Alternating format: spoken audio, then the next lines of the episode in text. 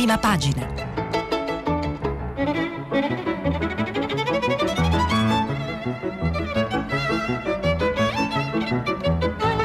Questa settimana i giornali sono letti e commentati da Marianna Aprile, giornalista del settimanale Oggi. Per intervenire telefonate al numero verde 800 050 333. Sms e WhatsApp anche vocali al numero 335 56 34 296. Buongiorno, buona domenica 14 marzo. Eh, I giornali di oggi, come spesso accade di domenica, sono pieni non solo di notizie ma anche di, di, diciamo, di approfondimenti e, e, molte interviste. Cercheremo di, di, passarle in rassegna, di passarne in rassegna il più possibile. Cominciamo subito e come anche qui, come accade spesso, il titolo ce lo facciamo dare dal manifesto che, che, insomma, che sui titoli non si batte. Figliuolo prodigo prodigo.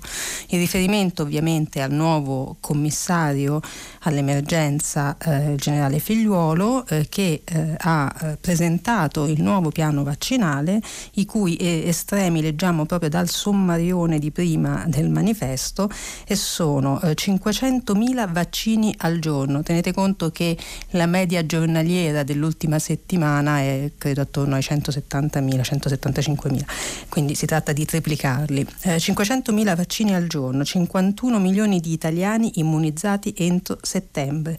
È la promessa impegnativa del commissario all'emergenza Francesco Figliuolo, mentre la curva dei contagi sale ancora con oltre 26.000 nuovi casi e 317 decessi. Intanto eh, la UE attacca AstraZeneca per il nuovo taglio dei sieri e si divide sulla distribuzione troppe disparità tra stati. È eh, quello del, som- del manifesto un sommario che fa da sommario proprio a tutta la, la parte della rassegna dedicata ai vaccini. Eh, prima di arrivare però al, diciamo, al, taglio delle dosi di AstraZeneca alle tensioni europee sui vaccini, vediamo questo piano presentato da Figliuolo.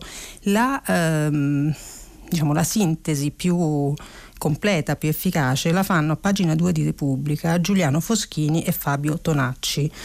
Dunque, ehm, intanto c'è, scrivono Foschini e Tonacci, una data da cerchiare in rosso su tutti i calendari d'Italia, il 15 settembre. Però ci sono poi un sacco di se per arrivare a questa data, li mettono in fila. Se tutto va bene, se i vaccini arriveranno rispettando le consegne previste, se gli italiani si vaccineranno, nella settimana del 15 settembre 2021 vedremo la fine del tunnel. Per quella data, infatti, il generale Francesco Paolo Figliuolo ha fissato il raggiungimento dell'immunità di gregge, la copertura dell'80% della popolazione, compresi gli under 16, come specifica il nuovo piano vaccinale eh, nazionale diffuso ieri. Perché ciò accada, nei sei mesi che ci separano da quel momento dovrà dispiegarsi il più grande sforzo di sanità pubblica e logistica mai immaginato. 500.000 somministrazioni al giorno, tre volte più di quelle che si fanno adesso saranno coinvolti carabinieri, forze di polizia, vigili del fuoco, insomma c'è un lungo elenco di, eh, diciamo di, di, di categorie coinvolte. Però vediamo il capitolo approvvigionamento che come avete capito è quello più spinoso. Tutte le fiale eh, sbarcano nel Lab Nazionale di Pratica di Mare, ad eccezione di Pfizer che consegna direttamente ai punti di destinazione, per poi essere distribuite in tutta Italia con i mezzi delle poste italiane e con i camion dell'esercito. Nel prossimo semestre, quindi nei prossimi sei mesi che ci separano dalla famosa data in rosso sul calendario, attendiamo 137 milioni di dosi 52 milioni da aprile a giugno, il resto entro settembre. La maggior parte delle consegne sarà ehm, di Pfizer, 61 milioni, poi AstraZeneca 25 milioni, Johnson Johnson 23 milioni, che ha la caratteristica di essere monodose, quindi insomma immaginate è più, eh, più agevole, Moderna 17 milioni e CureVac eh, 14 milioni.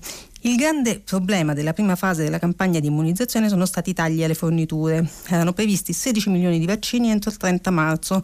A oggi, e siamo ricordo al 14, ne sono stati consegnati la metà. Gli altri dovrebbero arrivare entro la fine del mese, ma visti i precedenti non favorevoli, il commissario ha stilato il cronoprogramma dell'immunità di greggio calcolando anche una certa quota di possibili mancate consegne. Figliuolo vuole evitare di scivolare sull'ultimo miglio della filiera, da qui la filosofia alla base del piano, cioè decisioni accentrate e esecuzione decentrata. Quindi ha ordinato il monitoraggio costante del fabbisogno locale, con l'idea di intervenire con uomini e mezzi della protezione civile e della difesa nel momento in cui qualche regione dovesse rallentare. A tale scopo ha deciso di creare una riserva vaccinale pari all'1,5% delle fiale per fronteggiare emergenze impreviste.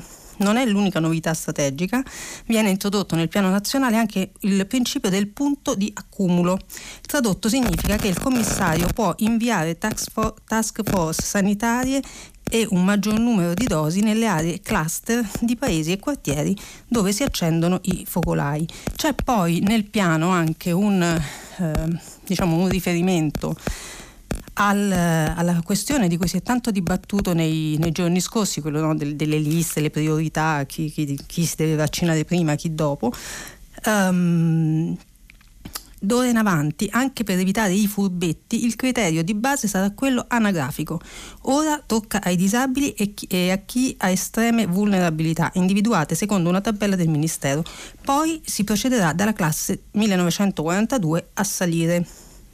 Quindi mm, diciamo un altro sistema per evitare furbizie, salti di fila eccetera arriva nell'ultimo, eh, nell'ultimo mh, mm, eh, paragrafo di, questa, di, questo resoconto di Foschini e Tonacci. Eh, riguarda la piattaforma informatica a cui si potrà accedere per prenotarsi per prenotare la propria vaccinazione. L'idea è razionalizzare i registri per evitare ad esempio che chi lavora in Lombardia e si fa vaccinare in campagna resti negli elenchi lombardi e controllare per via informatica il fenomeno dei furbetti che saltano le liste. Quindi insomma eh, le questioni di cui abbiamo eh, letto in questi giorni sono state diciamo quantomeno prese in considerazione e vediamo se in questo modo eh, risolte.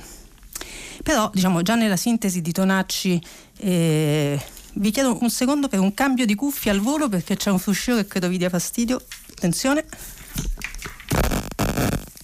Eccoci qua. Eccoci qui. Non so se mi sentite, io proseguo. Dunque, dicevamo tagli di, di, di di forniture, scusate il piccolo inconveniente tecnico, eh, riguardano, eh, eh anche questa volta Astra, riguardano anche questa volta AstraZeneca. Eh, dal messaggero, pagina 3, leggo.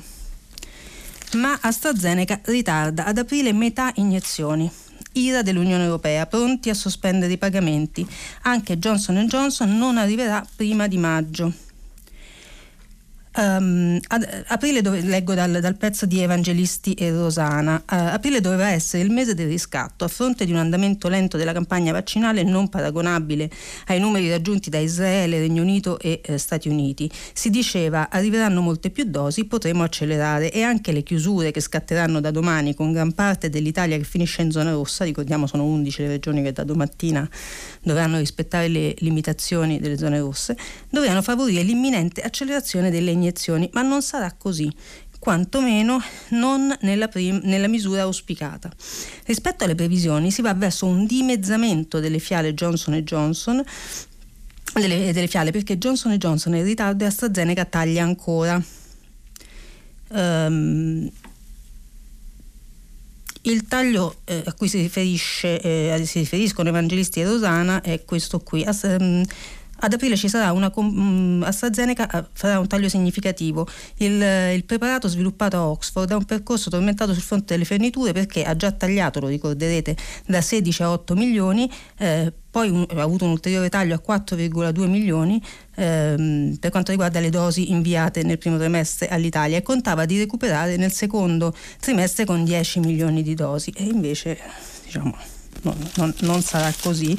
Però, sempre a proposito di AstraZeneca, il pagina 5 di Libero, Enrico Paoli, eh, dà conto degli effetti che le indagini sui decessi avvenuti a ridosso della somministrazione del siero AstraZeneca mh, stanno avendo sulla eh, propensione alla, alla vaccinazione degli italiani.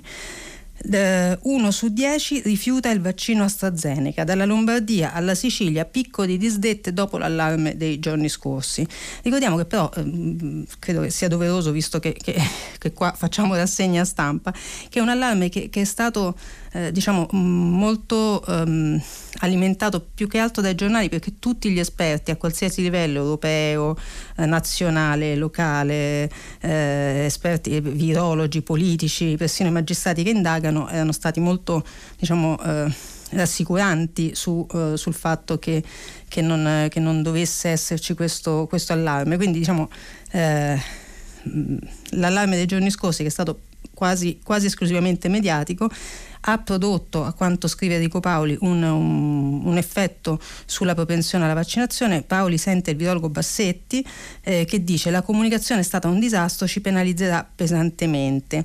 Eh, vediamo qualche numero. In Toscana il picco più elevato, quasi il 13% di coloro che si erano prenotati per la vaccinazione hanno disdetto l'appuntamento. Il caso AstraZeneca, con il lotto sospeso per alcune reazioni sospette, ha creato un effetto panico del tutto ingiustificato. Ehm, in Sicilia, dove si sono verificati due casi sospetti, su 124.000 prenotazioni relative alla fascia di età 70-79 ci sono state 10.000 disdette. Però eh, occorre specificare, e lo fa nel suo pezzo Paoli, una parte di queste disdette è fisiologica, spiegano dalla giunta regionale siciliana ma la componente psicologica ha inciso molto anche se sta rientrando. Stessa cosa a Milano e in Lombardia dove il 10% degli insegnanti e delle categorie in lista per il vaccino non si è presentata. Quindi insomma questo è un altro tassello al, al dibattito insomma, su, sull'effetto che eh, alcune scelte di titolazione, di trattamento della notizia possono poi avere sul, sulla percezione della notizia stessa. Torniamo però a al piano vaccinale. Pagina 3 di Repubblica, Roberto Magna fa un, un, um, un parallelo tra noi e gli Stati Uniti la strategia del governo, prima guarire, poi ripartire. La ricetta americana messa in campo da Draghi. Qual è il punto? Secondo eh, Repubblica il, l'approccio del governo Draghi al, alla gestione della pandemia sta ricalcando il modello americano eh, fatte le, le, debite proporzioni, giustamente anticipano, Biden non ha temuto di scivolare nel protezionismo vaccinale quando ha deciso anche il blocco di esportazioni delle dosi. Draghi, ha sollevato per primo in Europa, nella sua prima partecipazione al Consiglio, la questione del blocco delle esportazioni extra UE dei vaccini prodotti in Europa. In America è previsto l'intervento dell'esercito e della protezione civile, c'è il coinvolgimento di tutti i medici fino anche ai dentisti, la collaborazione con i privati e le loro fabbriche. Draghi ha ricalcato questo schema. Le grandi aziende come Eni, Enel e Stellantis si sono già messe a disposizione per realizzare il piano vaccinale. Le poste sono state direttamente tirate dentro dal governo, quindi insomma c'è una, un parallelo che viene, viene, sottolineato anche su un terzo punto. Biden ha indicato la data del 4 luglio, il giorno dell'indipendenza degli Stati Uniti, per un quasi ritorno alla normalità. Draghi non ha ancora fissato un chiaro obiettivo, ma nel piano di figliuolo si prevede che a fine settembre possa essere vaccinata l'80% della, ehm, della popolazione italiana il nesso tra, questi, diciamo, tra, questa impostazione e la ripresa dell'economia, il rilancio dell'economia, è spiegato nella seconda parte eh, dell'articolo eh, con una citazione di, del professor Tuz della Columbia University eh, che ha detto gli Stati Uniti stanno preparando il terreno per la ripresa del mondo e secondo Repubblica il, insomma, il, la strategia di Draghi andrebbe in, in quella direzione lì. Eh, sempre da Repubblica segnalo, non, non, diciamo, non ve ne leggo eh, delle, degli stalci perché insomma è molto, eh, so dire, molto istituzionale, ecco, non ci sono prese di, eh, di, posizione forti, però vale la pena segnalarla l'intervista di Michele Bocci al ministro della Salute Speranza che dice, mm, titola Fase dura ma svolta vicina. AstraZeneca e gli altri vaccini, gli altri sieri, sono sicuri. Uh, l'unico, l'unico, passaggio che vi segnalo perché ha insomma, una, una, funzione anche di servizio, quando Michele Bocci chiede quando si vedranno i miglioramenti di queste ulteriori strette, di queste ulteriori chiusure, eccetera, Speranza risponde: l'applicazione di misure più rigorose e la crescita progressiva del numero dei vaccinati ci porta a pensare che già nella seconda metà della primavera avremo numeri in miglioramento. Ci sono due verità che sembrano in contrasto tra loro ma non lo sono. La prima è la seria difficoltà di queste settimane. Le prossime non saranno affatto facili. Lo sa bene chi lavora sui territori, negli ospedali, i nostri medici, infermieri e professionisti sanitari, che toccano con mano l'aumento dei malati. Per questo abbiamo preso le misure delle ultime ore. La seconda verità, altrettanto importante, è che finalmente guardiamo con fiducia al futuro prossimo. Solo negli ultimi tre giorni abbiamo fatto in media 200.000 vaccini al giorno e cresceranno ancora. È difficile dire adesso quale sarà l'ora X della svolta, ma, i, ma i risultati inizieranno a vedersi presto. Poi rassicura sulla sicurezza del vaccino AstraZeneca. A proposito di interviste sul Corriere della Sera, Monica Guerzoni eh, dialoga con la ministra degli affari regionali Maria Stella Gelmini che eh, commenta proprio le misure a cui faceva riferimento Speranza e che scatteranno da domani.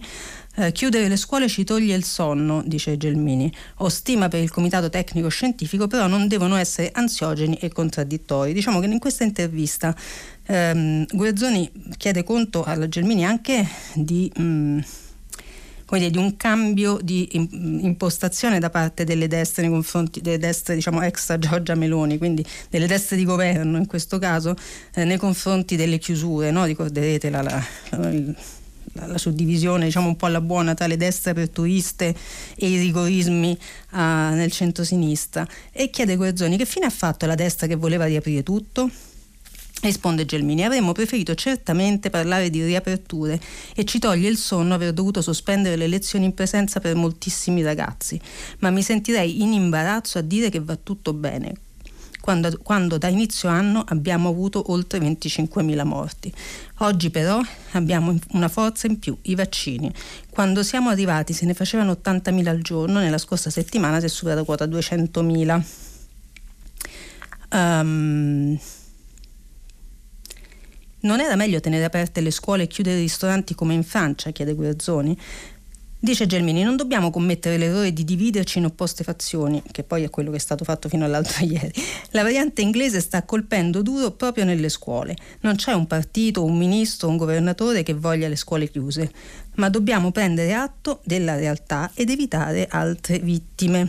C'è poi un, una domanda proprio su AstraZeneca, anche a Gelmini noterete appunto c'è una come dire, una, un insistere, una, una, certa insistenza da parte di tutti gli esponenti del governo intervistati a rassicurare proprio sul, sulla sicurezza di questo, di questo vaccino. Quindi eh, Guerzoni chiede: lei ha paura di AstraZeneca o lo farebbe questo vaccino? Dice Gelmini: quello che ci preoccupa è che si sia creata una situazione di diffidenza sul vaccino AstraZeneca, ma eh, dobbiamo affidarci alla scienza che lo ritiene sicuro ed efficace e alle affermazioni dell'Agenzia Italiana del Farmaco e dell'EMA quindi l'ente regolatore italiano e quello europeo. Bisogna continuare a usarlo e io lo farei. Poi eh, ultima domanda sul, eh, sul Comitato Tecnico Scientifico. Chiede Guerzoni, dopo Arcuri, mh, l'ex eh, commissario all'emergenza, salterà anche il CTS? Gelmini, nutro stima verso questi scienziati che sono servitori dello Stato e stanno facendo un grande lavoro.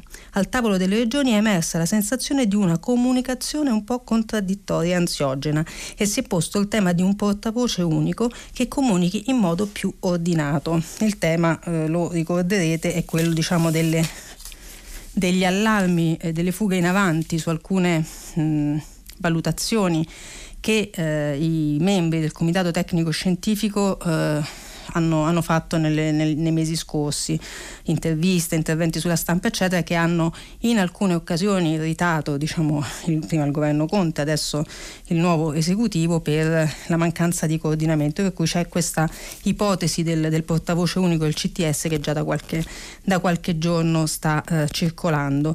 Vediamo però diciamo, ehm, alla, allo specifico di alcune categorie. A pagina 5 della stampa c'è l'appello delle famiglie con disabili, aiutateci, immunizzate i caregiver. Eh, le famiglie, eh, gio, giovani e anziani lasciati soli alla vigilia, alla vigilia, del nuovo lockdown perché parenti e operatori sono malati o in attesa di iniezione. Il tema qual è? In Italia ci sono eh, circa 2 milioni e 300 mila famiglie dove vive almeno una persona con limitazioni gravi. L'Istat rileva che il 32% dei nuclei riceve sostegni da reti informali, ossia al di fuori del welfare statale queste famiglie, questa mm, grande quantità di persone che hanno diciamo, difficoltà a gestire autonomamente le, le, le, proprie vite e le proprie esigenze, mh, mm, reclamano una eh, diciamo, una corsia preferenziale, una priorità nelle vaccinazioni. Leggiamo dal pezzo di Luca Monticelli. Giovani adulti lasciati soli, rimasti senza assistenza perché il proprio operatore sociale è stato colpito dal virus o ha smesso di seguirli in quanto non ancora vaccinato. E poi gli anziani, un milione e mezzo di over 75 non autosufficienti, reclusi nelle abitazioni o nelle residenze senza le visite di parenti e amici. Secondo un sondaggio del Disability Rights During the Pandemic, uno studio globale messo a punto da diverse organizzazioni internazionali, il 30% degli intervistati afferma di non aver avuto accesso a ospedali, farmaci e terapie. C'è questo, eh, adesso c'è il nodo dei vaccini eh, che viene eh, racco- spiegato da Ileana Argentin, ex deputata del Partito Democratico, eh, ex assessora nella giunta Rutelli Veltroni, insomma oggi è la presidente dell'associazione ALM e Aida Onlus eh, e appunto mh, sottolinea le necessità di queste famiglie eh, e sottolinea che è fondamentale vaccinare anche i caregiver, cioè diciamo, i prestatori di cure sarebbero cioè, i, diciamo, i, le persone che materialmente assistono nella quotidianità queste, queste persone. E, ehm, mh, arriva una rassicurazione dalla ministra della disabilità Erika Stefani che assicura che nel nuovo piano vaccinale eh, tra le categorie prioritarie ci sono proprio le persone con handicap grave, i conviventi e chi fornisce assistenza continuativa in forma gratuita o contrattualizzata. Quindi diciamo, l'appello eh, è partito, la risposta, la rassicurazione è arrivata e adesso eh, vedremo se arriveranno anche i vaccini e, e la, mh, mm, vi segnalo sempre dal Corriere un, un box, un taglio basso eh, utile perché eh, risponde a una domanda che tutto sommato ci facciamo un po' tutti, no? Perché chi è immune, cioè que- quegli italiani che hanno già eh, ricevuto le due dosi eh, di, eh, di, vaccino necessarie a essere immunizzati, deve ancora rispettare i divieti? Cioè in sostanza da domani nelle zone rosse chi è stato vaccinato perché deve stare chiuso dentro casa, non può vedere i parenti, eccetera, risponde Margherita De Bacca in, cinque, in, in sei punti. Um, la prima risposta è questa, anche quando si è protetti dal vaccino non è completamente esclusa la possibilità di infettarsi. Tutti i vaccini, non solo gli anti-Covid, non sono uno scudo al 100%, l'immunità arriva fino a una certa percentuale e molto dipende dalla risposta individuale. E quindi il senso è, vabbè, allora a che serve vaccinarsi? Ehm, Arriva, questo, questo, punto si tocca alla domanda 5. Arriverà il momento in cui il vaccino e il vaccinato forte di eh, magari di un patentino potrà sentirmi, sentirsi libero come in Israele. Sapete che in Israele insomma, c'è una sorta di, di pass vaccinale che è stato rilancia, eh, rilasciato. Eh, risponde De Bach, certo che arriverà quando raggiungeremo una certa percentuale di popolazione vaccinata fino all'immunità di gregge, il virus circolerà meno e allora i vincoli potranno cadere. Quindi la sintesi è sempre quella, bisogna aspettare e avere pazienza, eh, diciamo, l'ultimo miglio è ancora da percorrere. Eh, vi segnalo, poi lasciamo il tema vaccini, prometto, eh, vi segnalo sul Fatto Quotidiano un ritorno sul tema dei, eh, dei vaccini, de, dei, dei, brevetti, della, libera, della liberalizzazione dei, eh, dei brevetti per produrre i vaccini. Eh, Stefano Valentino e Stefano Vergine eh, tornano sul no eh, al, al, WTO dei paesi più ricchi a questa eh, liberalizzazione. Ehm, eh, sottolineano che senza il consenso tra tutti i partecipanti non, neppure, non, si può neppure avviare formalmente il negoziato sul testo di una proposta. A negare il consenso sono stati proprio i paesi che hanno oggi la maggiore disponibilità di vaccini e noi, insomma ovviamente non è un caso, ci sono dentro Stati Uniti, Svizzera, Canada, Giappone, ma a schierarsi per il no alla liberalizzazione dei brevetti è stata anche la Commissione europea che rappresenta la posizione concordata con i governi dei 27 Stati membri, quindi anche noi per sintetizzare sintetizzare ehm, Sullo stesso argomento vi segnalo sul manifesto un'intervista di Massimo Franchi a Ugo Pagano del Forum Disuguaglianze e Diversità che dice la sospensione dei brevetti ehm, sulla sospensione dei brevetti l'Europa è stata totalmente opaca e ha sbagliato strategia, proprio per tornare sul nostro coinvolgimento su questa decisione del WTO. Eh, passiamo alle beghe politiche. Oggi è in edicola l'Espresso che eh, titola la sua copertina con un hashtag insomma, che, che, che, oggi è, è, quello giusto, stai sereno, l'hashtag che ricorderete ha eh, preceduto il, eh, la deposizione nel 2014 da parte di, di Matteo Renzi, la deposizione di Enrico Letta, allora Presidente del Consiglio, Enrico Letta che oggi sarà incoronato nuovo segretario del Partito Democratico. Eh, qualche, qualche, riferimento pratico. Alle nove e mezza inizia l'Assemblea nazionale del Partito Democratico che per forza di cose sarà in streaming, alle undici e mezza, undici e 11.45 dovrebbe eh, essere eh, il momento della relazione del candidato unico alla segreteria di Coletta e quindi insomma entro la mattinata dovremmo, o il pomeriggio, insomma dovremmo avere la, la conferma della, dell'elezione eh, di, di, Letta alla segreteria. Eh, scrive l'Espresso, stai sereno, il PD sceglie un altro leader dopo l'abbandono di Zingaretti. Siamo all'ennesimo segretario, ma con la pandemia e il governo Draghi servono nuove idee, una nuova classe dirigente, una rigenerazione della società, un nuovo partito. Ed è più o meno la stessa cosa che di intervista in intervista eh, si scrive oggi a proposito di questo cambio di segreteria del PD. Pagina 9 di Repubblica. Alberto D'Argenio intervista eh, il presidente del Parlamento europeo David Sassoli eh, che dice con Letta le idee giuste, serve uno shock di equità per cambiare l'Italia e l'Unione Europea. Uh, dice a proposito del rilancio del PD con la nuova segreteria Letta, servono nuove forme di selezione, partecipazione e decisione, soprattutto servono idee. La pandemia è il nostro deserto, per attraversarlo serve una grande tenda dove tutti si sentano bene. Io cercherei di rassicurarvi sul fatto che la tenda non è quella delle sardine al Nazareno, insomma il riferimento è un altro. Chiede D'Argenio, Giuseppe Conte sta costruendo un movimento improntato al verde e all'Europa che nei sondaggi ha già superato il PD. Rischiate la subalternità? Questo è uno dei temi che ricorrono sui giornali di oggi, adesso vedremo anche altre, nelle altre interviste. Dice Sassoli, con i 5 Stelle abbiamo evitato che vincesse il papete, governiamo con loro per la seconda volta e al Parlamento europeo hanno votato nell'80% dei casi con il gruppo dei socialisti e democratici. Con la leadership di Conte potremo aumentare le convergenze convergenze e gli obiettivi comuni in Italia. Quale sarà il, ruolo del PD di Letta nell'esecutivo Draghi? chiede D'Argenio. Il PD con Enrico può dare forza al governo sull'uscita dalla pandemia e sulla ripresa economica, poi alla fine si tireranno le somme e potranno tornare le naturali distinzioni tra i partiti. Lasciando la eh, segreteria, Nicola Zingaretti ha parlato di vergogna verso il PD, dice D'Argenio.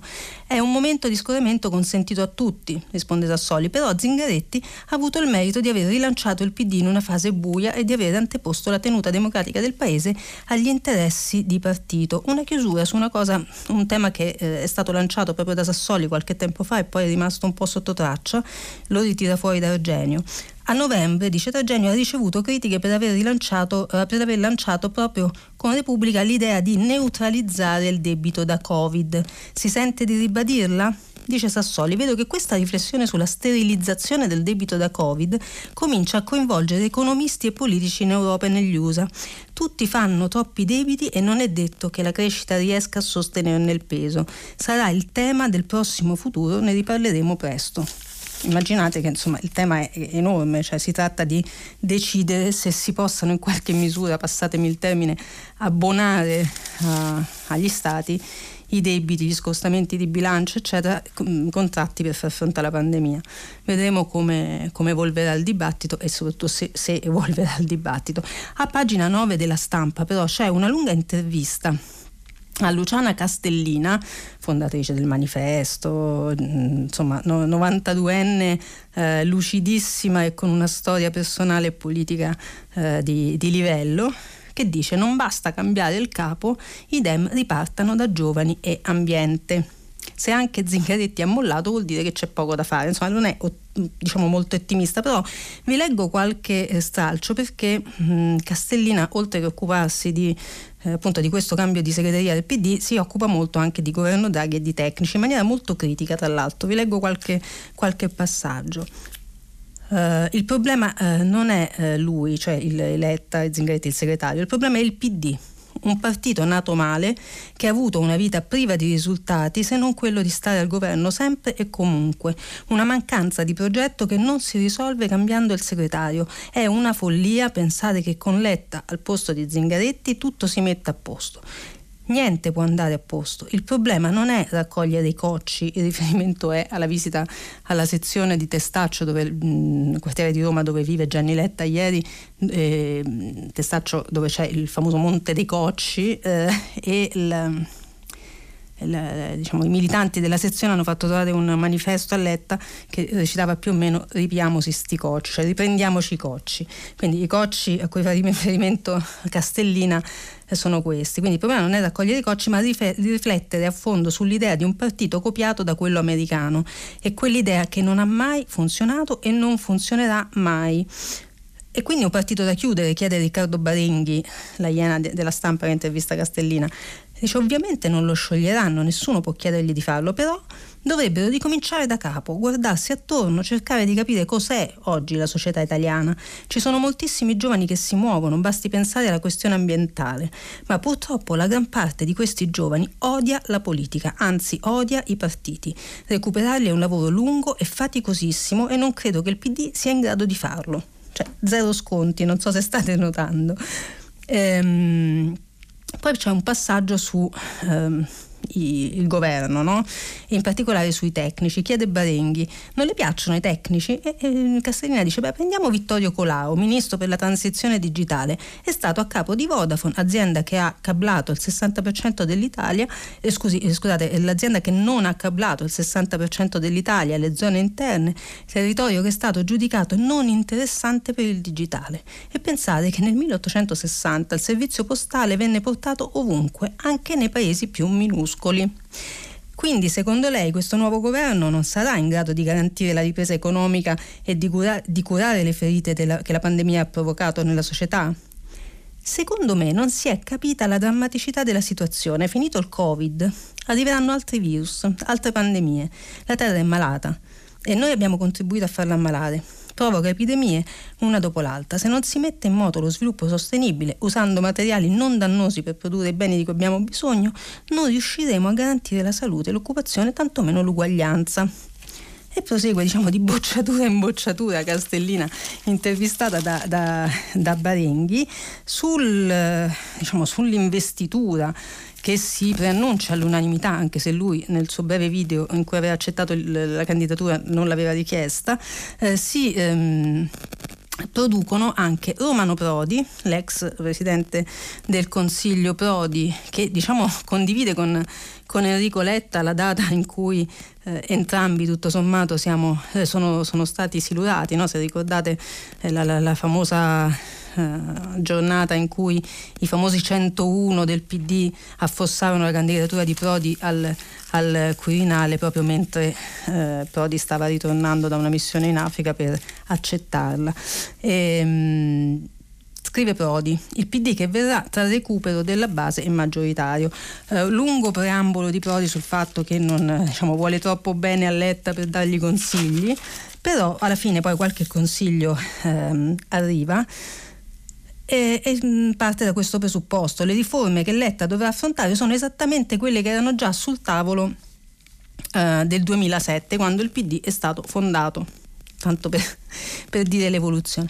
Ehm, il, eh, il, se il PD ha dovuto contare sette diversi segretari nello spazio di poco più di 13 anni, ciò non può essere imputato a una semplice crisi di leadership, ma a una prolungata crisi di identità che può essere recuperata solo con scelte capaci di comprendere e far proprie le esigenze degli italiani. Le parole sembrano quelle di Castellina. Um, dice questo compito può essere affrontato solo dotandosi di procedure e strutture chiare e stabili come mai è avvenuto finora. Il PD per sua natura non può fondarsi su regole che cambino ogni settimana. Un grande partito non deve avere come obiettivo solo la propria stabilità interna, ma ha l'obbligo di contribuire alla stabilità del paese in cui opera.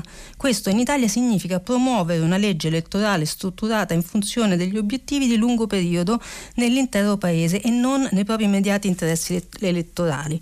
Ritengo che questi obiettivi siano raggiungibili solo da un sistema maggioritario, l'unico che può garantire insieme la stabilità del governo, il diritto dell'elettore a sapere in quale direzione il suo voto sarà poi utilizzato. Tema legge elettorale che eh, insomma periodicamente si riaffaccia ma ancora non è stato diciamo, affrontato in modo strutturale e eh, con proposte diciamo, eh, discusse, cioè non è entrato appieno nel dibattito, nel dibattito, pubblico. Dal Corriere della Sera, Mario Monti, anche qui eh, il tema è il cambio di vertice al PD, vi leggo solo eh, i titoli perché eh, abbiamo ancora tante cose da, da, da, vedere, però il prezzo politico, il compito di guidare un paese, la crisi del governo Conte 2 e la crisi del PD hanno ridato vigore a tre dibattiti intrecciati, mai spenti nell'Italia dell'ultimo decennio. Il primo, gli interessi dei partiti e il senso di responsabilità nazionale. Il secondo, il caso PD, che è diciamo, il titolo che Monti usa e che riassume quello che abbiamo letto finora. Il terzo, la responsabilità nazionale sui rapporti con il populismo. Vi invito, vi invito a leggere perché insomma è una, un contributo che va oltre il cambio di direzione del PD e mh, diciamo, eh, fa un, una panoramica più ampia. Fronte 5 Stelle tanto per rimanere sui mal di pancia dei partiti, tutte le grane di Conte. Duello tra vecchi e nuovi eletti, c'è una data, anche qui la leggiamo dal Corriere pagina 10, il 20 marzo, entro quella data Conte dovrà presentare diciamo, il suo, eh, il suo eh, disegno del nuovo Movimento 5 Stelle perché ci sono una serie di scadenze legate allo statuto del movimento e alle votazioni sulla piattaforma Rousseau che lo rendono, lo rendono eh, diciamo, impellente. Eh, ma Giuliano Santoro sul manifesto sottolinea come il cambio di segreteria eh, ai vertici del PD eh, non renda più scontato il nome del capo della coalizione dell'alleanza con i 5 Stelle, quindi quello di Giuseppe Conte e questo spiega anche un po' diciamo, il nervosismo del, eh, all'interno del, del movimento in questi giorni. Eh, sulla stampa è intervistato Papa Francesco Uh, vi, leggo, vi, leggo, il titolo e poi andiamo avanti. Il Papa e la vita dopo il virus, ecologia e solidarietà, i pilastri del nuovo mondo. Uh, Domenico Agasso uh, intervista Francesco che appunto sottolinea il nesso, lo ha fatto in passato, lo hanno fatto in molti, ma è un tema molto caro a Papa Francesco, il nesso tra eh, la pandemia e la terra malata, quindi il modo in cui abbiamo trattato il pianeta in questi anni. Eh, vi invito a leggere l'intervista perché c'è un passaggio anche sulle famiglie e sul ruolo genitori-figli che è la vigilia di una DAD diffusa a tutte le età, insomma è, è un un tema che, su cui ogni parere, eh, specie di chi ha una sensibilità come quella dimostrata da Francesco, è, mh, mm, è da leggere. Oggi però è anche il 15 marzo e ehm, no, oggi è il 14, scusate, domani però è anche eh, l'anniversario, il decimo anniversario dell'inizio della guerra in Siria. Eh, vi segnalo sul, su Avvenire, eh, la, diciamo, Avvenire è il giornale che forse oggi se ne occupa in maniera più estesa e anche eh, quello che se ne occupa meglio secondo me. Eh, ricordiamo la scintilla, il fatto, tutto iniziò con il gioco dei ragazzini. La scintilla del 15 marzo 2011 fu la risposta all'arresto a Darà di una dozzina di ragazzi tra i 13 e i 16 anni che avevano scritto quasi per gioco alcuni slogan sul muro della scuola. Il popolo vuole rovesciare il regime da quel eh, casus belli eh, sono nati dieci anni di di, di guerre di cui avvenire fa un bilancio che sottolinea resterà per sempre incompleto. 12,4 milioni di siriani che, secondo il programma alimentare mondiale, vivono in condizioni di insicurezza alimentare e in un anno il prezzo del paniere di base è aumentato del 236%. 3,2 milioni sono i bambini siriani che secondo l'UNICEF sono tagliati fuori dalla scuola, 2,45 milioni in Siria e 750 mila nei paesi vicini e 157 sono gli attacchi contro le scuole in un solo anno. 6 milioni i siriani rifugiati all'estero, per la maggior parte registrati nei paesi confinanti, Turchia, Libano e Giordania, e altri 6 milioni e mezzo sono sfollati interni. Uh, Giorgio Ferrari uh, nel, in questa doppia pagina molto ricca uh, di, di, avvenire sul decimo anniversario della guerra in Siria ehm, scrive un, un editoria, un corsivo seduto su un trono di sangue e argilla vi leggo solo l'inizio quello su cui eh, Bashar al-Assad è seduto è un trono di sangue e di argilla assieme. Da 50 anni la Siria è sotto lo schiaffo di una dinastia inaugurata da un uomo non meno sanguinario dell'oculista Bashar salito al, tra- al potere nell'anno 2000 per perpetuare un'eredità nata dal colpo di Stato del padre, il leone di Damasco Hafez, un generale d'aviazione e membro del partito Baath. Per entrambi quel trono ha macinato decine di migliaia di vite gettando nelle sinistre prigioni siriane avversari politici, nemici e semplici cittadini sospettati di infedeltà allo Stato. Vi invito davvero alla lettura di questo editoriale che ehm, ricostruisce proprio la, la, la, la, genesi e ahimè lo sviluppo di questo, di questo, conflitto, ma sulla lettura del Corriere della Sera, pagina 8 e 9, eh, un piccolo collegamento tra la Siria e la Calabria. La Siria rinasce in Calabria eh, un laboratorio di tessitura nel piccolo centro di Camini, eh, che appunto è eh, tra, Catanzaro e Reggio Calabria, unisce un'antica tradizione locale con quella dei rifugiati da una guerra iniziata dieci anni fa. Stole, borse e altri prodotti di cucito sono venduti anche online grazie al sostegno dell'organizzazione umanitaria Intersos e il paese che si era spopolato riprende vita con corsi di formazione a cui chiedono di partecipare anche gli italiani. È un modello di integrazione che eh, a macchia di leopardo si è visto anche altrove, anche in Calabria, ricordo un caso che riguardava i curdi a Badolato Superiore, sempre vicino a Catanzaro, che avevano ripopolato un paese spopolato dall'emigrazione dei calabresi in Svizzera. Quindi cioè, sono, sono delle, eh, de, delle, realtà che ogni tanto... Eh, vale la pena raccontare.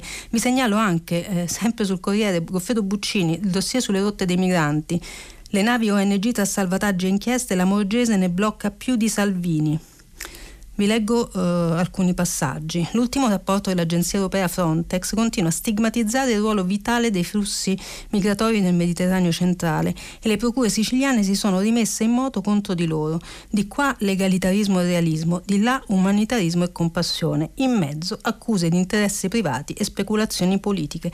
Quella sulle navi ONG è una battaglia mai, finiti, mai finita, ma stando ai dati del ricercatore Matteo Villa dell'ISPI, durante la permanenza al Viminale della ministra ministra nel governo Conte 2, la ministra Lamorgese, ehm, si è arrivati al blocco contemporaneo di sette battelli delle organizzazioni non governative tra il 9 ottobre e il 21 dicembre 2020 mentre nell'estate 2019, il periodo di massimo attivismo in materia del leader leghista, che, che, all'epoca sedeva all'interno, non si è mai andati oltre le quattro navi ONG ferme. L'ammiraglio in congedo Vittorio Alessandro, portavoce della Guardia Costiera al tempo dell'operazione Mare Nostrum, sostiene che la linea di Salvini, da lui soltanto declamata, è stata pressoché rispettata anche dopo la conclusione del suo mandato al Ministero.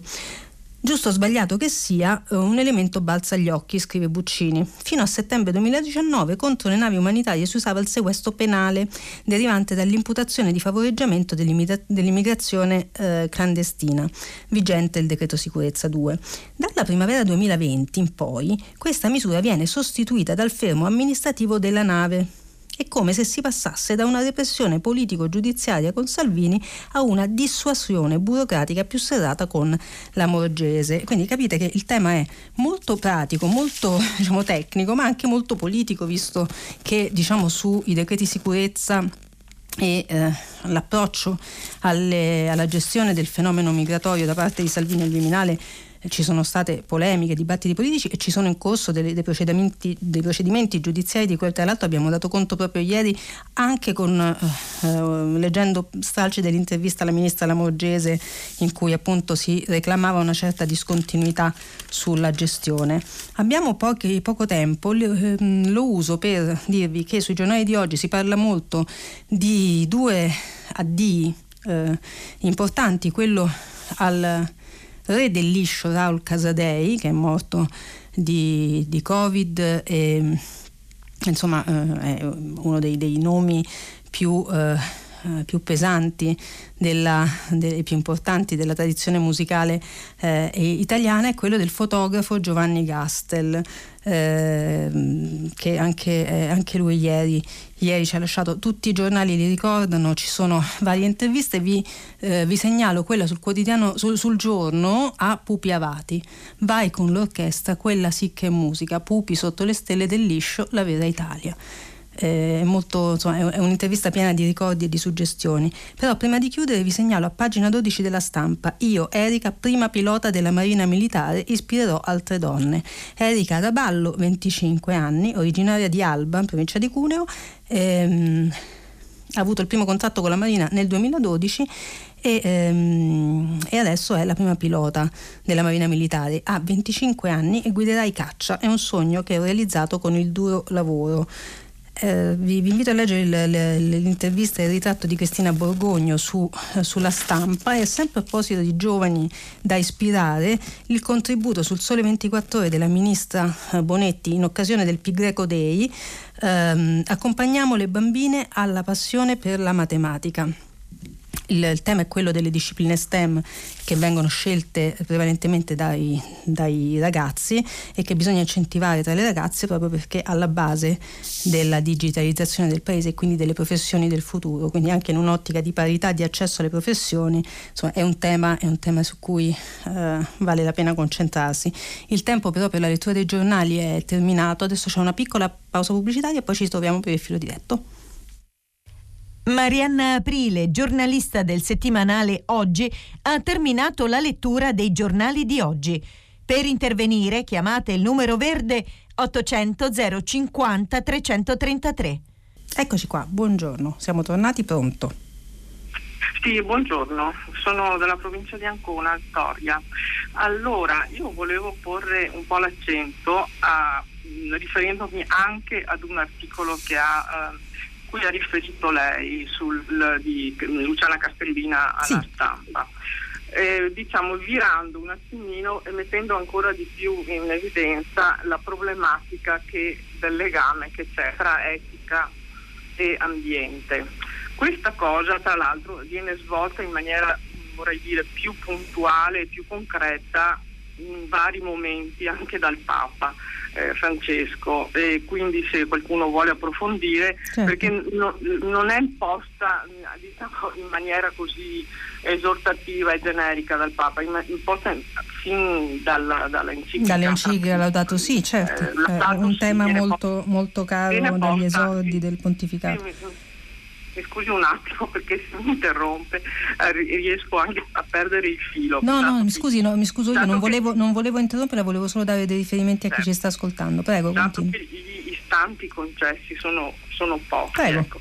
Per cui ehm, credo che sia da porre eh, come punto diciamo, un esercizio quotidiano e individuale sempre di consapevolezza sugli atti, su quello che si fa, sulle scelte che si fanno, proprio per eh, capire, perché siamo com- come dire, in un momento, mh, si procede per inerzia, per sì. abitudine e quindi si fanno tante cose, a cominciare da me, insomma, che non, sono, non vanno molto d'accordo con l'ambiente. In questo modo poi si arriva anche a studiare e, e cercare di eh, come dire, inventare, tra virgolette, non viene altra parola, delle metodologie diverse per eh, procedere anche nell'industria, nella scienza, in qualsiasi settore, nella sanità, per procedere e anche nel settore della comunicazione per fare in modo che diciamo anche alla fine diciamo, com- come conseguenza ci sarebbe anche molta violenza che viene fuori da comportamenti che non sono eticamente e ambientalmente eh, consoni, insomma. Eh, anche nella comunicazione, adesso metto un attimo l'accento su questo, perché c'è stato anche da prima del Covid, ma anche durante il Covid, mm-hmm. un, una marea di eh, messaggi che eh, appunto fomentavano invece il, la violenza, l'essere contro, il sempre essere contro. Beh, e sono due cose diverse, mi permettano, non è per interrompere di nuovo, però un conto è la violenza, un conto è essere, essere contro, cioè, non, che i media abbiano fomentato la violenza su certe... Su no, certe... Non, sto, non, sto parlando di, non sto parlando dei media, guarda, sono, sono nei social, quello della, della ah, violenza vabbè, che gira sì. nei social soprattutto, eccetera, però questa cosa poi sconfina perché le, la parola non ha confine e quindi filtra e si infiltra un po' dappertutto. No, per esempio adesso mi spiace fare una, una critica, però anche, anche, lei, cioè quando le scappa da ridere su argomenti molto seri, in realtà non, non è molto bello per dire. Cioè, anche prima ha detto ehm, la sicurezza dei vaccini non è garantita al 100%, non può commentare a cosa serve vaccinarsi ma eh, scusi, no, no. Io non sono, non no. sono pro-vax. No, no, no, allora adesso però la devo interrompere perché insomma eh, eh l'ho lasciata, ci sono tante telefonate in attesa, la ringrazio anzi per aver chiamato, per aver sollevato tantissimi punti, però eh, se mi se mi consente rispondo sull'ultimo perché mi chiama in causa. Intanto non scoppio a ridere, un conto è sottolineare eh, alcuni passaggi con delle reazioni che immagino siano quelle che chiunque legga un giornale può avere. Quindi eh, insomma non, eh, non siamo automi, altrimenti ce lo facciamo leggere da Alexa il giornale. Eh, in se- seconda battuta, io non ho detto a cosa servono i vaccini, io ho letto un box di eh, Margherita De Bac sul Corriere in cui ehm, si provava a dare rispo- si dava risposta a quella che è una domanda legittima che ci si pone, e cioè: ma se mi sono vaccinato perché devo stare dentro casa? Non ho detto che è una domanda giusta e che quindi bisogna eh, infischiarsene delle regole a cosa serve vaccinarsi penso che sia una domanda che molti si stanno eh, ponendo, che molti dei vaccinati si stanno ponendo e che il Corriere ha fatto bene a eh, porsi e a cuidare, e, e, insomma, ha fatto bene a porsi la questione di, di rispondere a questa domanda. Non è che siccome la gente, eh, siccome si tiene conto dei dubbi della gente, allora li si sposa. Anzi, il compito dei giornali, per quel poco che può valere la mia opinione, è proprio anticipare i dubbi delle persone e fornire risposte il più accurate possibili.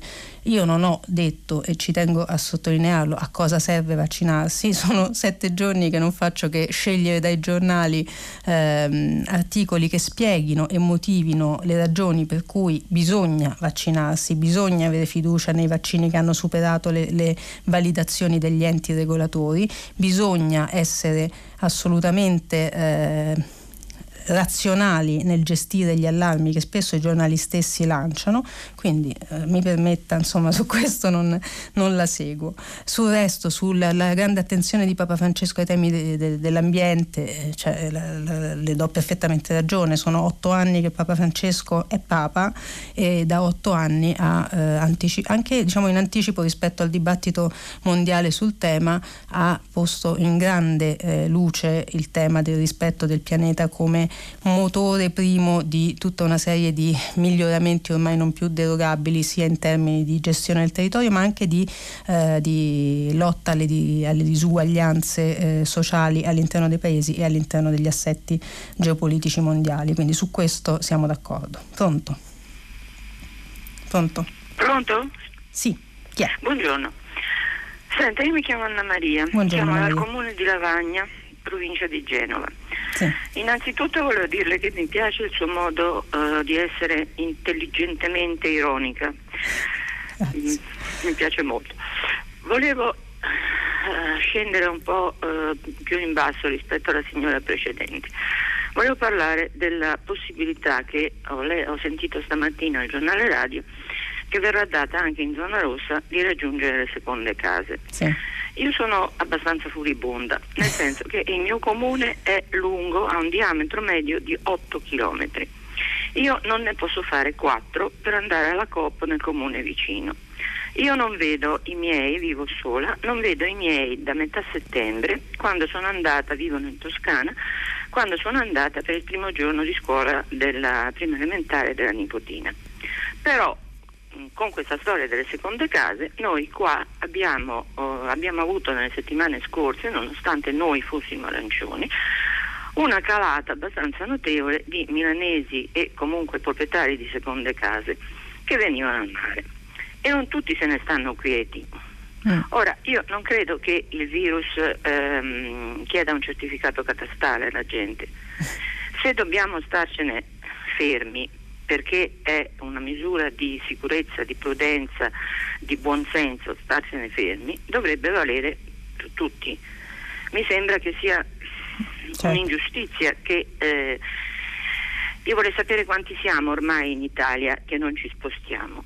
Ieri sera ho risposto male a una mia vecchia amica di Roma mm. che mi ha detto ah domenica andrò eh, nella casa al mare, sempre nella regione Lazio, e torno martedì perché si può sempre tornare alla propria residenza. Tu lo faresti? Io ho detto io no.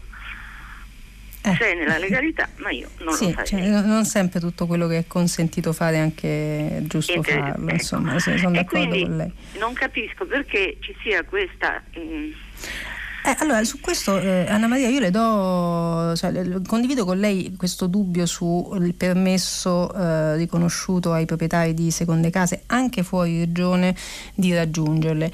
Eh, io so, sono sicura che ci sia una razza, solo non la vedo e soprattutto mi sembra una... Mh, mm, una concessione, una, una, un permesso in controtendenza con quello che fin dall'inizio avrebbe dovuto essere e poi è stato il, lo scopo dei provvedimenti presi per la gestione della, della circolazione, per, per, contenere la circolazione del virus, cioè far passare il principio che meno ci si muove meglio è, meno si esce meglio è eh, questa, questo permesso di raggiungere le seconde case secondo me contraddice quel principio. Eh, è ovviamente un'opinione, è opinabile, però eh, lei faceva riferimento anche sottolineando diciamo, la sua il suo rispetto molto stringente delle regole e di, quella, del, di, quel principio a cui facevo riferimento di buonsenso del muoversi il meno possibile. Lei dice il mio comune è lungo 8, il comune Lavagna è lungo 8 km, io non posso andare alla COP, al, al, al comune accanto.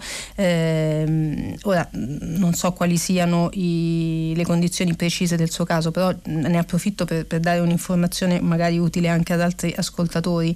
Eh, è consentito uscire dal proprio comune anche in zona arancione, anche in zona rossa, se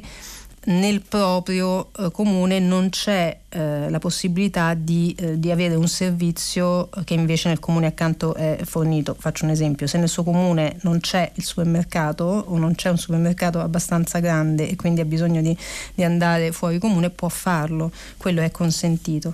Detto questo, io credo che mh, mm, ce lo dovremmo ripetere f- fino allo sfinimento tutti a vicenda, più stiamo a casa meglio è, compatibilmente con le necessità di ciascuno ogni tanto di prendere aria, farsi una passeggiata e, e insomma, e, e, riposare la testa. Pronto? Pronto? Buongiorno. Sì, buongiorno, sono Carlo, chiamo da Trieste. Buongiorno. Carlo. Lei ha parlato tanto, molto cortesemente della pandemia e delle vaccinazioni. Sì. Io vorrei sapere le categorie fragili sì. quando verranno chiamate io le parlo perché hanno chiamato gli ottantenni, ma non sempre gli ottantenni sono fragili. Hanno chiamato i professori quando le scuole sono chiuse. Io le sto parlando di chi ha, come me, come me ma io come tanti, eh, patologie respiratorie io ho una broncopneumopatia ostruttiva per cui ho perso il 37% di ossigeno dai polmoni, mm. ma ci convivo molto bene con le cure e con i broncodilatatori. Mi sono operato di un tumore a un polmone, sono portatore di pacemaker e defibrillatore, ma devo per forza morire con questa pandemia?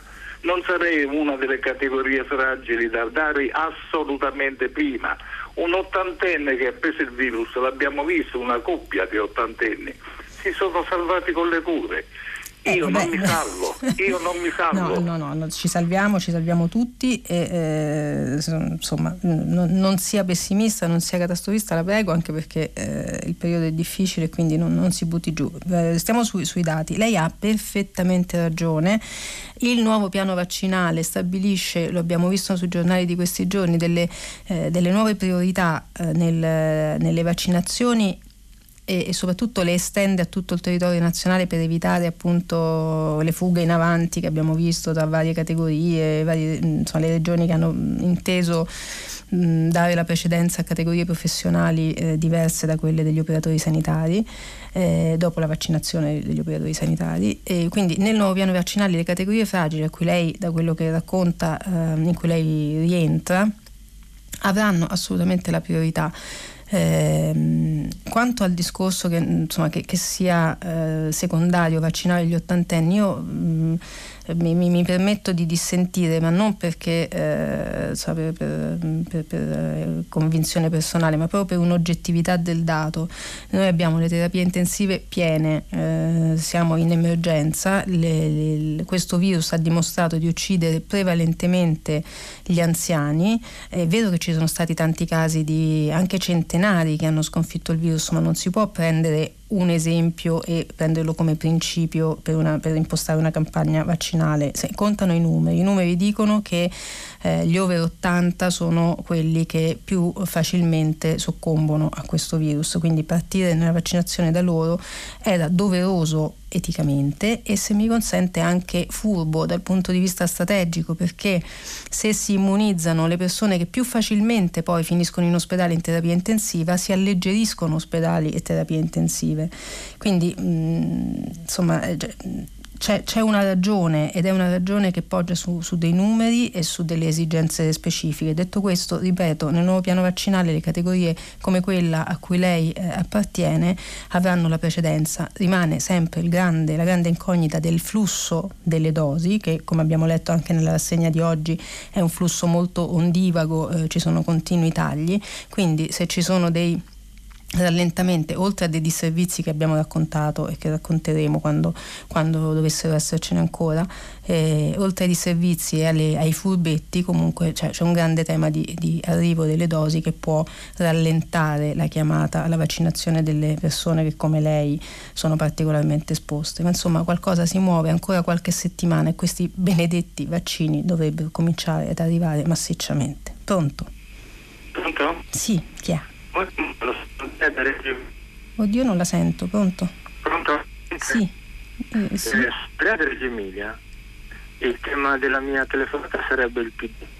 Il PD? Eh, il PD. Ok. Eh, citato un po' la ironia con quale lei ha affrontato quest'ultimo dramma interno. Eh, e io proprio eh, parlavo più dall'interno. Aspetta, io, stato... io, capisco pochissimo, però c'è una, una linea molto disturbata. Provi. Era solo per avvertirla che se, che se, dovessimo interrompere la telefonata non è per censurarla, ma proprio non capisco. Pronto? Pronto? Adesso mi sente? Proviamo.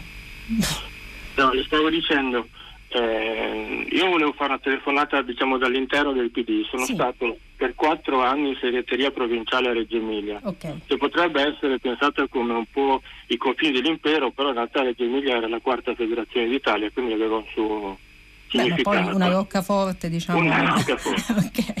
okay. allora, il tema è questo, io vedo, ho sentito anche quello che ha detto la Castellina, il tema non è che il PD ha avuto una crisi di identità, il problema del PD è che il PD non ha mai fatto un ragionamento sulla propria identità. Eh. Dall'interno quello che si è notato è che è, uh, è stata una giusta posizione di gruppi dirigenti e una lotta di potere infinita che ha portato anche agli ultimi risultati, ma l'identità, cioè non si fa più politica nel PD, forse non si è mai fatta. È quello che dice eh. Castellina, peraltro, eh? dice, è un problema che lo dice sia Castellina sia, sia Prodi nel, nel, nell'intervento sul messaggero, cioè è un, è un, i problemi che oggi il, il, PD ha con la propria identità eh, sono gli stessi dal 2007, non sono mai stati affrontati, il PD in realtà non è mai davvero nato. Prego. Esatto, è esattamente questo. E da, dall'interno la cosa si nota anche di più anche perché eh, io la, da una certa autoreferenzialità che, politica che ho notato si è passato a un vero e proprio autismo. Mm. Cioè, se lei pensa che il nostro presidente di regione è uscito con un libro come Faccio battere la destra, non guardando la realtà dei fatti, e allora aveva addirittura un contratto in regione e i sondaggi hanno fatto capire che sono state le sardine la, la botta decisiva, vuol dire proprio che non si ha neanche il coraggio di guardare la realtà. Eh, per me questa è una cosa drammatica. Se mi lascia tre secondi le racconto un aneddoto che spiega molto anche questa, questa, storia. Prego, molto veloce ma non per cattiveria, che no, ci no, sono no, altri capi- ascoltatori. Capisco benissimo. quando, quando, ero in relazione avevo l'ufficio di fianco alla, alla reception, quindi mi mandavano tutti, diciamo così, quelli che venivano un po' a rompere. E una volta è entrato un vecchietto, avuto quasi 90 anni, mi ha fatto la storia della sua vita nel PC e alla fine ha detto, ma giusto che dovevamo andare a fare questo partito insieme a, a Democrazia Cristiana, che è stato il nostro nemico, ci siamo presi, siamo presi, siamo andati a trovare in parrocchia quelli che devono essere i nuovi, nuovi compagni. Eh, però loro non sono mai venuti. Eh beh, io la ringrazio per aver raccontato l'aneddoto perché credo che racconti molto bene non solo diciamo, la, eh, la, la, strana alchimia eh, da cui è nato il, il, Partito Democratico all'epoca, ma se vogliamo con tutte le dovute differenze eccetera, racconta molto anche le manovre di avvicinamento eh, degli, degli ultimi mesi, dell'ultimo anno e mezzo eh, tra eh, il PD e il Movimento 5 Stelle. Leggo qualche messaggio. Fabrizio da Venezia. Vaccinarsi serve a non ammalarsi, a non finire in ospedale e non è poco. Il vaccino non evita l'infezione ma la malattia che se arriva è comunque attenuata. Almeno questo ho capito. Bravo Fabrizio, grazie per averlo sintetizzato così bene. Era il senso delle risposte del Corriere della Sera alla domanda sul perché eh, anche i vaccinati devono, debbano rispettare le, ehm, le, mm, le, restrizioni che da domani scatteranno in tutto il paese. Alberto scrive: Non capisco questo ottimismo per il futuro. Oddio, se il vaccino immunizza per otto mesi circa, a settembre il ciclo della vaccinazione dovrà essere ripreso. Bisognerà per allora avere prodotti assai più maneggevoli per poter rispettare i tempi. Cosa dicono in proposito gli esperti? Allora, Alberto, lei sottolinea un, un punto fondamentale eh, che eh, al momento in realtà non sappiamo quanto, du- almeno gli esperti sostengono che ci siano ancora pochi elementi per dare una risposta univoca sulla durata dell'effetto eh, dell'immunizzazione. Ehm, e sul fatto che come dire, non, non sarà um, un processo facile quello della, della, della, lotta a questo virus e alla circolazione del virus, non ci sono dubbi, però eh, il, quello che lei dice, che è assolutamente eh, vero, si deve inserire in, una, in, un quadro che comprende un altro elemento, che è quello della famosa immunità di gregge di cui parlano anche oggi i giornali e che Figliuolo, mh, il commissario, diciamo, mh, colloca sul calendario attorno alla metà di settembre. Una volta che la gran parte dei cittadini italiani, la stragrande maggioranza, figliuolo fa la percentuale dell'80% dei, dei cittadini italiani sarà immunizzato, il virus circolerà meno, il che significa che è vero che eh, alla scadenza degli otto mesi sarà possibile riprendere, insomma saranno, ci saranno meno, possi- meno, occasioni, non so come, come, come dirlo in maniera, in maniera, semplice senza banalizzare troppo, meno occasioni di incontrarlo. Inoltre mh, la vaccinazione di massa eh, alleggerirà molto le, ehm, le press- la pressione sugli ospedali. Nel frattempo la sanità che nel, negli, ultimi, eh, negli, ultimi, 13 mesi è stata sottoposta a, a uno stress eh, praticamente insostenibile, eh, avrà la possibilità anche di cominciare per esempio a tracciare i casi, quindi a isolare i focolai prima che si, eh, che si espandano. E ci sarà la possibilità con numeri più ridotti grazie alla vaccinazione di massa di ehm, perfezionare anche le cure domiciliari che sono sempre state un po' no, lasciate indietro perché appunto chi è in grado di, di, di, di stare a casa durante la, la, l'infezione in qualche modo in molte regioni spesso si è sentito non dico abbandonato, ma insomma poco seguito eh, dal, dalle autorità sanitarie. Insomma, tutte queste storture che abbiamo raccontato in questi 13 mesi, eh, a fronte di una vaccinazione di massa, possono essere corrette e questo non è secondario e, e va oltre la, la, durata dell'immunità garantita da, eh, dal vaccino. Pronto? Pronto? Sì, buongiorno, chi è? Buongiorno, sono Vittorio, chiamo da Chiavari, provincia di Genova. Senta, io sono una partita IVA coinvolta nella pandemia da un anno e nonostante non siamo, zona, non siamo stati permanentemente in zona rossa qui in Liguria, le vendite al dettaglio sono completamente crollate. Mm. E aspettavamo con ansia i ristori 5 del governo Conte per avere una boccata d'ossigeno e siamo arrivati a marzo e quei, quella boccata d'ossigeno non è ancora arrivata. Siamo tutti molto desolati perché né da parte sindacale nostra come categoria di commercianti né da parte politica abbiamo avuto un piccolo ristoro come c'era stato promesso dal governo Conte. Eh, la situazione è molto drammatica. Io ho dei colleghi di Genova che mi dicono che tutti i giorni sono tediati da questi che, dagli strozzini in pratica, mm. che vogliono prestare i soldi e sappiamo benissimo poi qual è il loro fine, quello che poi fra sei mesi, otto mesi accaparrarsi le aziende pochi, con pochi centesimi di euro, poi sono persone inqualificabili. Io sono molto deluso dalla classe politica e dirigente perché non sono consapevoli di questa realtà. Ma io le parlo di Genova, ma sicuramente è un problema che no, sarà... È un allarme che è stato lanciato diciamo, su, su, anche in altre ma, ne, ma scusi, realtà, ma dal mese certo. di, già eravamo in ritardo al mese di gennaio, mm. adesso che siamo a marzo, cosa aspettano? Hanno fatto la riforma, mi sembra, del, dei dipendenti dello Stato, della pubblica amministrazione, che è, potrebbe essere marginale rispetto a un. Qui fra poco tutta la, la, catena di distribuzione e anche di produzione, perché anche i piccoli artigiani ovviamente sono bloccati.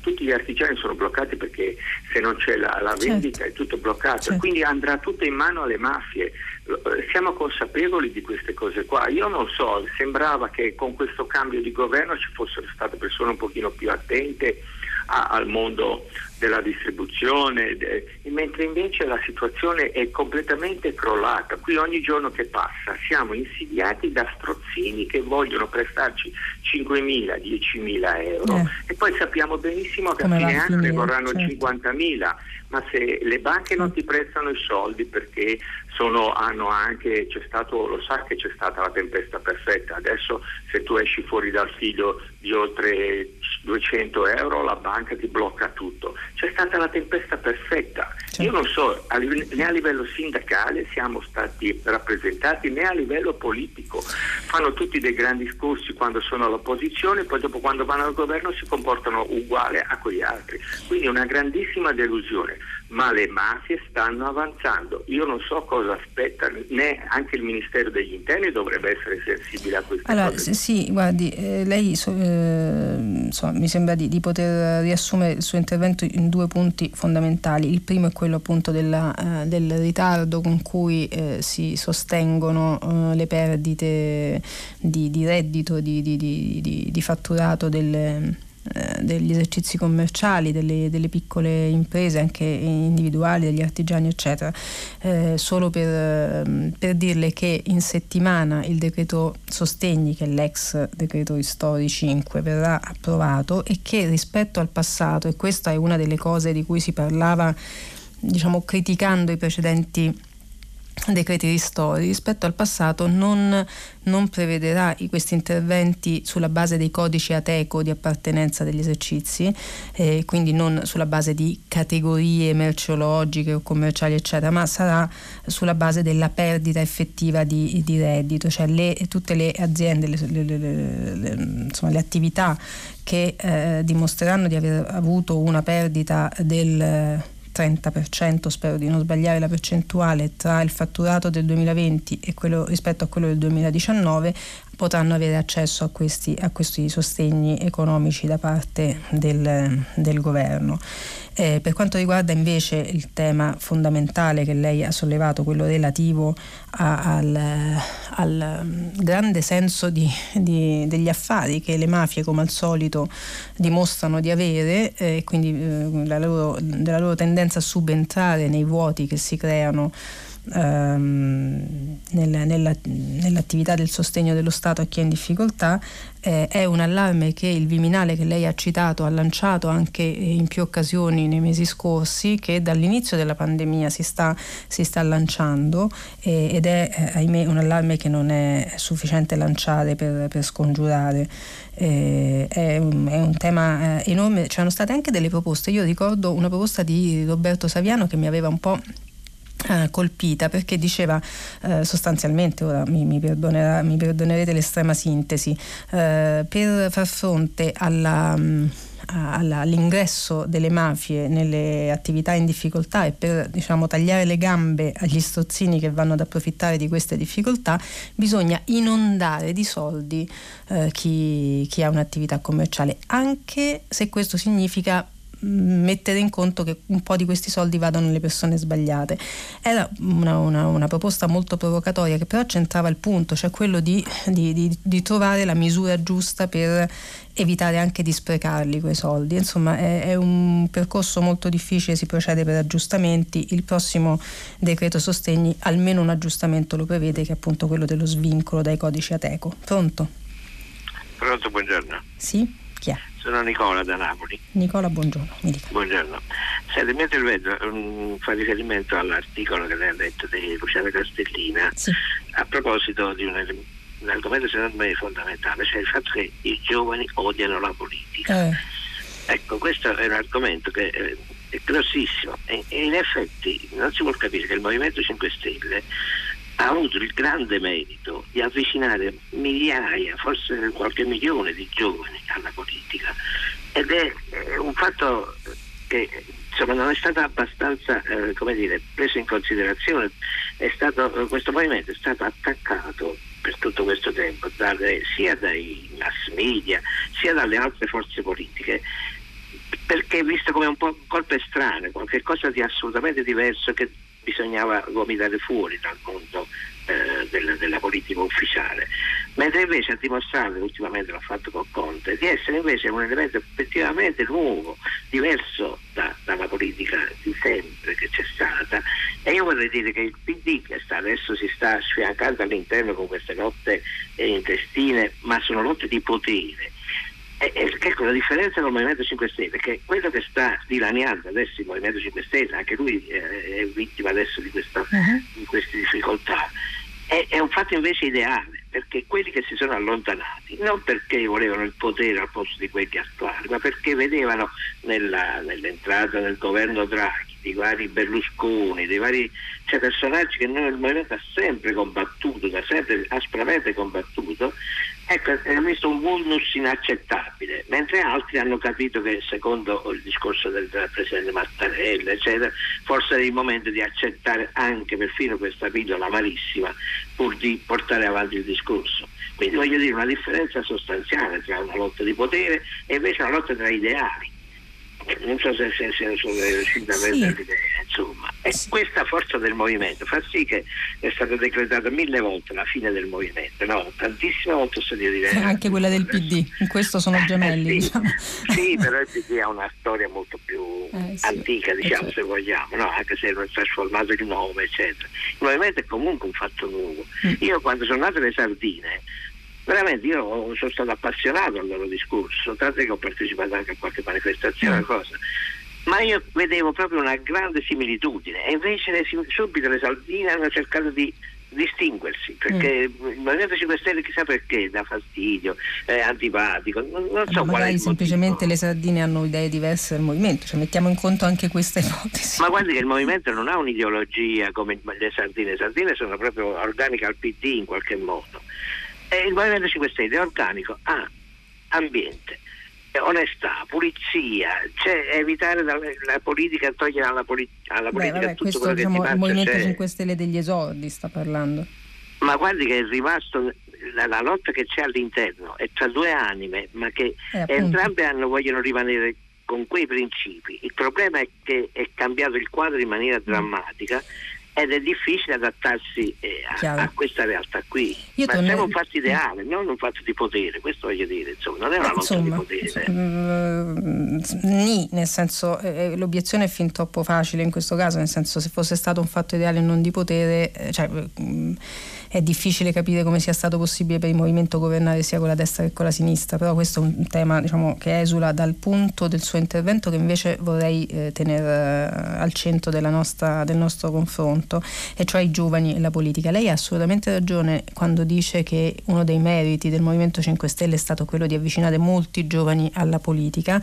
Aggiungo che il fatto di averne presentati così tanti alle elezioni del 2013, che sono state quelle insomma, che hanno portato in Parlamento gli esponenti del movimento, ha innescato anche dei circoli virtuosi in altri partiti, a cominciare dal PD che in quella stessa legislatura mh, aveva diciamo, svecchiato molto le liste. Tra l'altro credo che il, diciamo, il record del deputato più giovane in quella legislatura, la diciassettesima, quella dell'esordio del Movimento 5 Stelle in Parlamento, spettasse proprio paradossalmente al PD. Eh, e non al movimento, però per dire che eh, è un merito indiscusso quello di aver contribuito ad avvicinare dei giovani alla politica. Io sono solo sem- semplicemente meno, eh, meno, entusiasta sui metodi con cui questo è avvenuto, nel senso mh, eh, cioè, il processo di avvicinamento dei giovani alla politica a mio avviso è tutto opinabile, però deve avvenire sulla base di una formazione politica anche.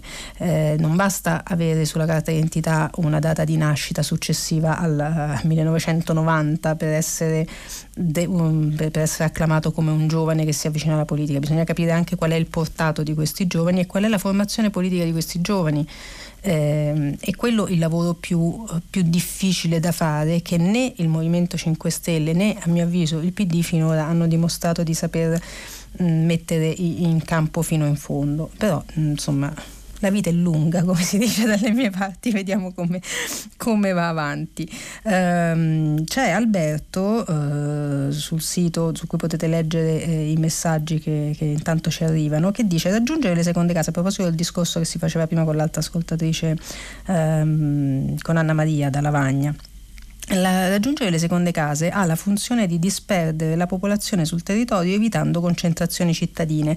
Io non sono così sicura Alberto perché eh, potrebbe avere anche la funzione di portare il virus dove non c'è perché si presume che le seconde case siano in luoghi di villeggiatura che in questo periodo invernale sono poco popolosi se mm, da Milano dove il tasso dei contagi è altissimo vado nella seconda casa nel paesino sperduto è più facile che, eh, che porti il virus in quel paesino e non che io provochi un qualche alleggerimento alla vita cittadina di Milano, cioè non, non sono così certa che sia questa, questa la, la razio. C'è poi Eva che eh, solleva un'altra questione molto importante.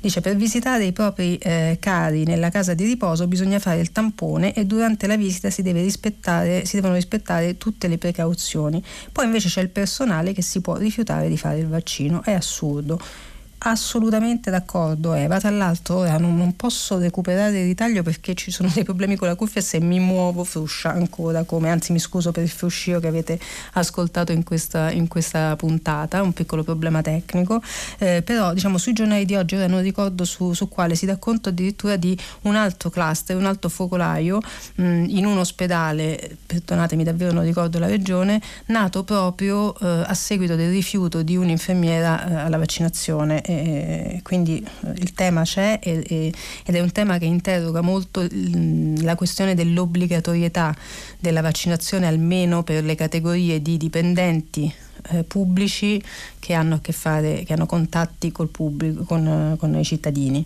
eh, perché diciamo è se, se, per quel che vale la mia opinione, io ritengo debba assolutamente essere obbligatorio eh, e se, se il dipendente pubblico ritiene di esercitare legittimamente la propria libertà di scelta deve comunque mettere in conto anche di, di, essere assegnato ad altra funzione dove ci sia meno contatto col pubblico, anche per evitare i cluster come quello appunto che, di cui si dà conto sui giornali di oggi. Pronto?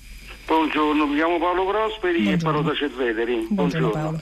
E io vengo dal Partito Comunista Italiano, vengo dal Partito Comunista Italiano e sono una persona che è abituata a combattere da dentro, non da fuori come ha fatto la Castellina. uno. per, sì, lei, insomma, no, lei ironizza, a me che lei ironizza, a me non è che mi piace tanto come ha detto l'altra signorina, perché io so... Eh, no, vabbè, no, no, no, no, Paolo, Paolo, la però... sento sulla pelle, la Paolo, sento sulla pelle. Paolo, però manteniamo i toni... Su... Sì, sì, sì, ah, sì, sì, okay, ha ragione. Però a me mi sembra che eh, la stampa in questo momento... Sì. Sta un po' eh, come se, è come se sperasse che il Partito Democratico sparisse. Io invece spero tanto che Letta eh, che è stato mandato via, che ha rinunciato perché c'erano tante cose dentro, rimette a posto le cose, intanto mandando via gli ex renziani che sono più renziani dei renziani, che sono veramente eh, diciamo, le, le, persone che secondo me, eh, secondo il mio modesto avviso, eh, hanno fatto sì che, che Zingaretti, poverino, ha dovuto, ha dovuto dimettersi. Volevo sapere lei cosa ne pensava di tutto quello che sto dicendo. Grazie. Ma scusi, no, no, no, voglio capire bene qual è, qual, su cosa delle tante cose che ha detto sia No, mi, mi, ho la sensazione che eh, i media eh, sperano che nel partito, il Partito Democratico sparisca. Ho questa no, sensazione. Ho questa sensazione. Allora, guardi, Può essere che mi sbaglio, eh? però io ho visto anche ieri la trasmissione di 8 e mezzo dove c'era anche lei. Sì, veloce perché abbiamo finito il tempo. Ah, Vabbè, comunque era questo il discorso, ho questa sensazione. Allora, che la stampa guardi, spera che, che, il Partito Democratico, eh, che è un grande partito perché sì. ha tanti anni, no? Paolo, non abbiamo più tempo, la prego, se no devo, devo chiudere. Eh, eh, ok, no, mi scusi, ma veramente grazie. Niente. Niente, niente. Le rispondo al volo, eh, rispondo ovviamente solo per me eh, eh, rifugo da, da, da, da, generalizzazioni come la stampa. Rispondo per me, io non è che mi auguro che qualcosa accada, io racconto quando vengo interpellata a farlo quello che secondo me sta accadendo, che è diverso da augurarsi qualcosa. Eh, il PD è in una fase molto delicata del suo, eh, del, della sua vita già travagliata, è in un passaggio cruciale e dire che se sbaglia questo passaggio rischia eh, concretamente il fallimento non vuol dire augurarselo, significa evidenziare un passaggio. Eh, poi il, tempo darà ragione o torto, ma, non, ma, io vi inviterei a distinguere gli auguri e le, le convinzioni di, di, di chi parla da, da, dal, dall'esame dei fatti che accadono, però nel frattempo è finito proprio il nostro tempo a disposizione, nel senso che è finita proprio la nostra settimana insieme, per la quale davvero vi ringrazio, è stato come sempre bellissimo parlare con voi, vi ricordo che potete riascoltare questa e tutte le altre eh, trasmissioni sul sito di Radio 3 e sull'app Rai Play Radio. Eh, da domani qui con voi ci sarà Gad Lerner e io eh, vi saluto, vi do appuntamento spero a presto e grazie davvero per questa settimana. Buona giornata e buona domenica.